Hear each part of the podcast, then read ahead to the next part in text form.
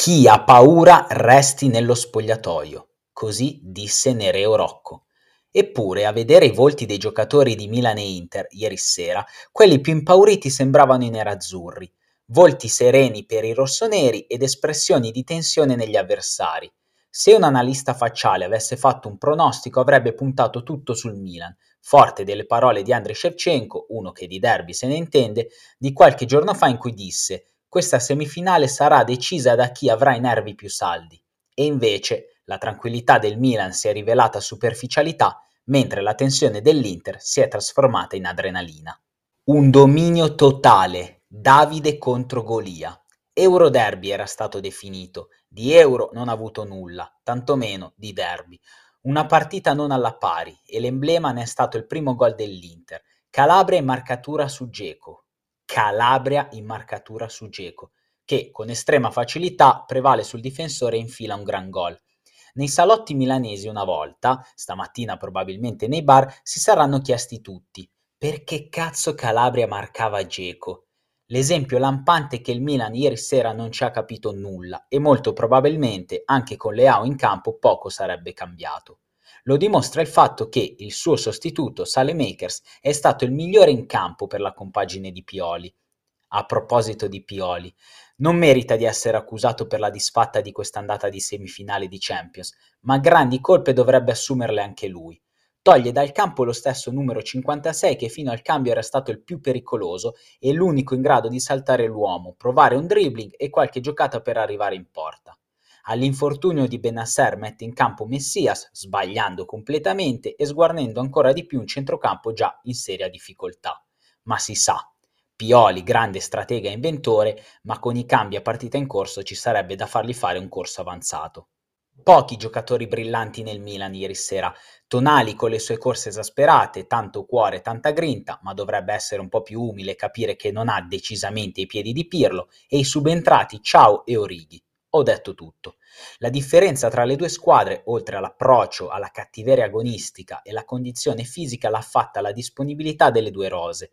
Nell'Inter subentra Lukaku quando c'è bisogno di fare sportellate, De Vrij per mantenere solida la difesa e Brozovic quando c'è da addormentare la partita e portarsi a casa il risultato. Nel Milan subentrano giocatori non da Milan e che nemmeno il miglior sognatore li avrebbe immaginati in campo in una semifinale di Champions League, né tantomeno in una finale.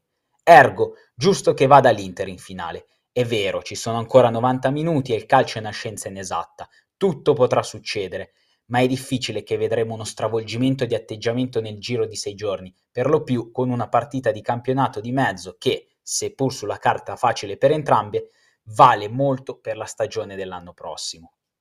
Che dire dell'Inter? Ancora inimmaginabile il comportamento dei suoi tifosi che hanno chiesto a gran voce per mesi l'esonero di Simone Inzaghi un fenomeno, non sbaglia mai le partite importanti, soprattutto quelle di coppa. Ancora qualche partita del genere e lo ricorderemo per sempre come il re delle coppe. La difesa dell'Inter, al contrario di quella degli avversari, è solida, sicura e anche con un tocco di malizia e furbizia riesce sempre a non concedere nulla e a procurarsi falli per far rifiatare la squadra e permettere la ripartenza dei propri centrocampisti. Mkhitaryan, Cialanoglu, Barella all'unisono, voto 9,5.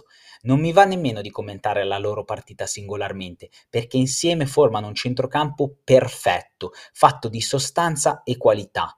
Abbinano giocate difensive a incursioni straripanti, sembrano arrivare nella tre quarti avversaria con estrema facilità. Se poi lì davanti si trovano un attaccante straordinario come Edin Dzeko, tutto è reso più facile. Prima della partita ha detto che il suo idolo da giovane era il sopracitato Sheva, Ieri sera ricordava molto l'attaccante ucraino. Oltre ad un gol meraviglioso, il giovanotto di 37 anni ha dimostrato di essere in splendida forma, con giocate di qualità e sempre pericoloso. Cari tifosi interisti, non vuole essere una guffata, ma visto che sento grosse sparate ogni giorno, voglio dire anche la mia. Non una profezia, una sensazione.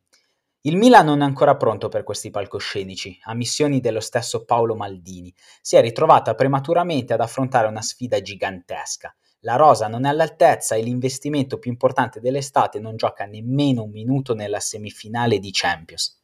Non aggiungo altro. L'Inter invece è pronta e qui arriva la mia sparata. ad una e una sola condizione necessaria, ovvero che il Manchester City passi contro il Real, l'Inter alzerà la coppa dalle grandi orecchie. Segnatevelo.